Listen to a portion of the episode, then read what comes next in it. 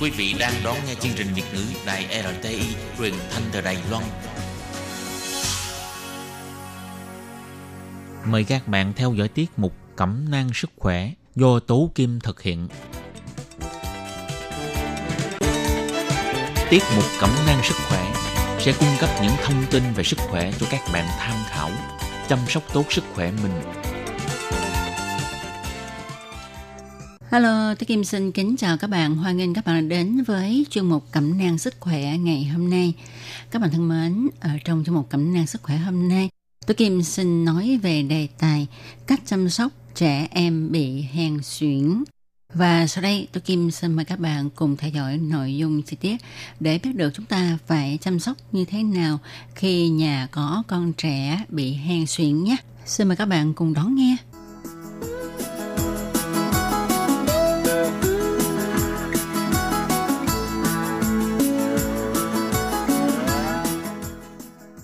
Bạn thân mến, tin chắc rằng mọi người nghe nói đến xuyển ha thì cũng rất là e ngại. Tại vì bình thường á xuyển nó cũng không có gây hại gì nhiều đến sinh hoạt của con người. Tuy nhiên á khi mà nó phát lên thì đôi khi á, nó khiến cho con người bị mất mạng một cách nhanh chóng. Và những ngày thời tiết thay đổi nóng lạnh thất thường thì những đứa trẻ hay là những người có cơ địa nhạy cảm hay tái phát Ờ, đôi khi dẫn đến suyễn.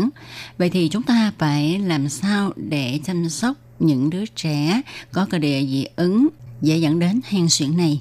Thì à, như chúng ta đều biết ha, khi mà thời tiết chuyển mùa ha, chẳng hạn như là từ thu sang đông hay là từ mùa đông sang mùa thu vân vân thì à, những người có cơ địa dị ứng nhất là các trẻ em ha thì thường hay bị viêm mũi dị ứng nè, viêm da dị ứng nè, suyễn vân vân.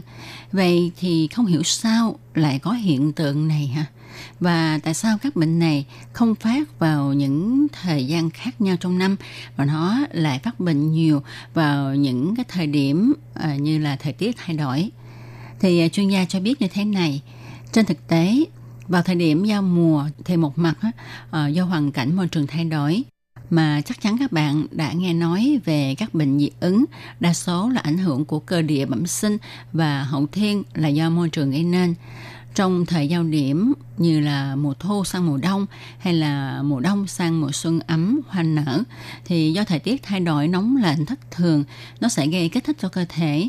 Và lại trong thời điểm này thì các tác nhân gây dị ứng sinh sôi nảy nở nhiều hơn là những mùa khác.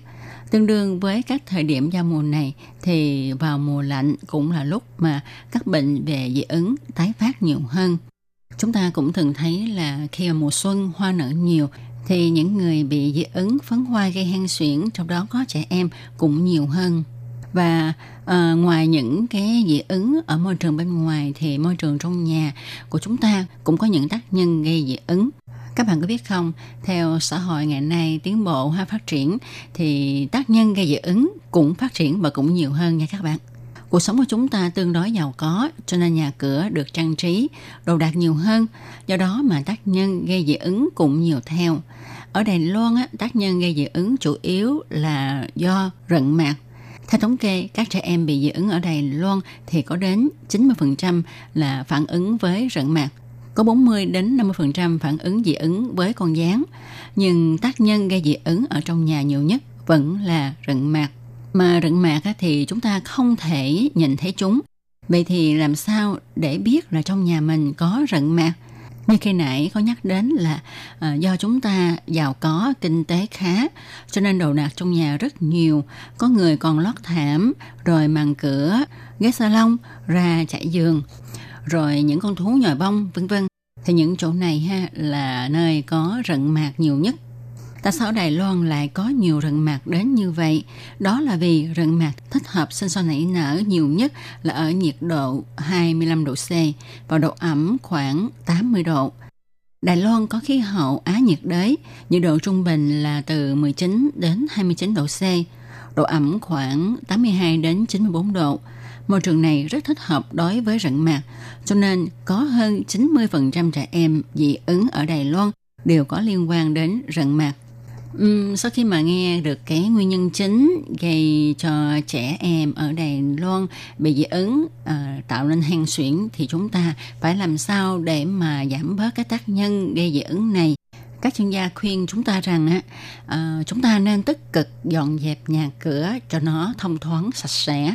Khoảng một hai tuần thì chúng ta nên giặt da giường mình gói một lần. Còn đối với những trẻ em mà phải ôm các con thú nhồi bông mới có thể ngủ được thì à, cha mẹ nên tập cho các em bỏ dần cái thói quen này đi. Cố gắng để cho trẻ chơi thú nhồi bông khi trẻ thức. Tất nhiên là bỏ luôn càng sớm càng tốt ha. Còn nếu như trẻ nhất định phải ôm các con thú nhồi bông này mới ngủ được, thì khi trẻ ngủ rồi ta nên mang các con thú nhồi bông này đi chỗ khác các bậc cha mẹ cũng nên ưu tiên chọn mua những cái con thú nhồi bông có thể giặt rửa được nha để chúng ta có thể thường xuyên giặt rửa nhằm giảm bớt tác nhân gây dị ứng cho trẻ. Chúng ta cũng có thể là à, bỏ cái thảm lót nhà đi. À, ghế salon á, thì nên thay bằng à, ghế salon bằng da thường xuyên giặt màn cửa. Thì sau khi mà chúng ta làm sạch môi trường ở trong nhà rồi ha nhưng mà à, đối với trẻ bị dị ứng á, thì à, đôi khi khí trời thay đổi thì trẻ cũng bị hắt hơi sổ mũi chảy nước mũi ho Vậy thì những trẻ này á, có dễ bị chuyển sang hen suyễn hay không? Đây là điều mà các bậc cha mẹ lo lắng nhất.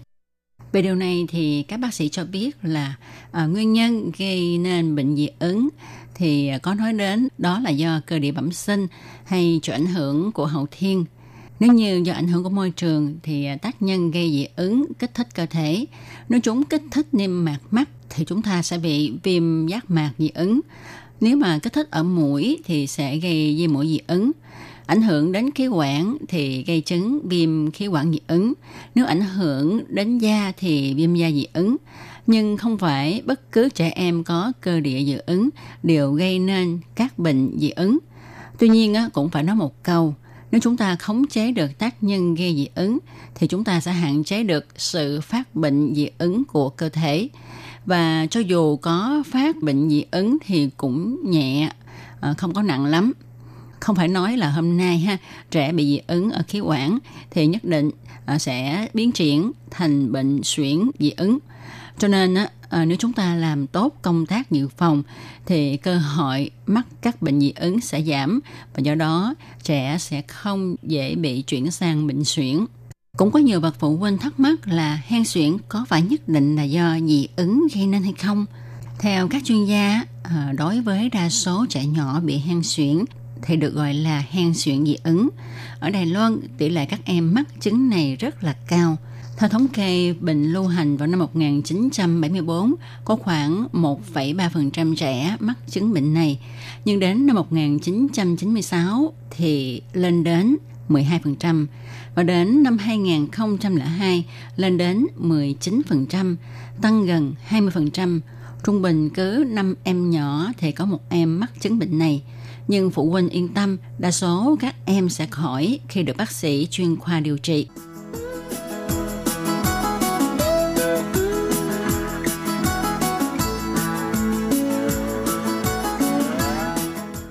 Các bạn thân mến, vừa rồi chúng ta đã tìm hiểu nguyên nhân gây nên dị ứng và gây nên chứng hen suyễn dị ứng ở trẻ em.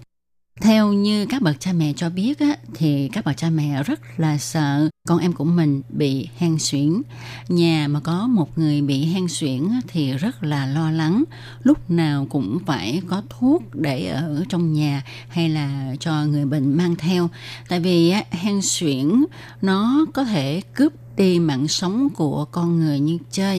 Về điều này thì các bác sĩ cũng cho biết là chỉ cần bạn điều trị đúng thì bệnh này không có gì là đáng sợ cả.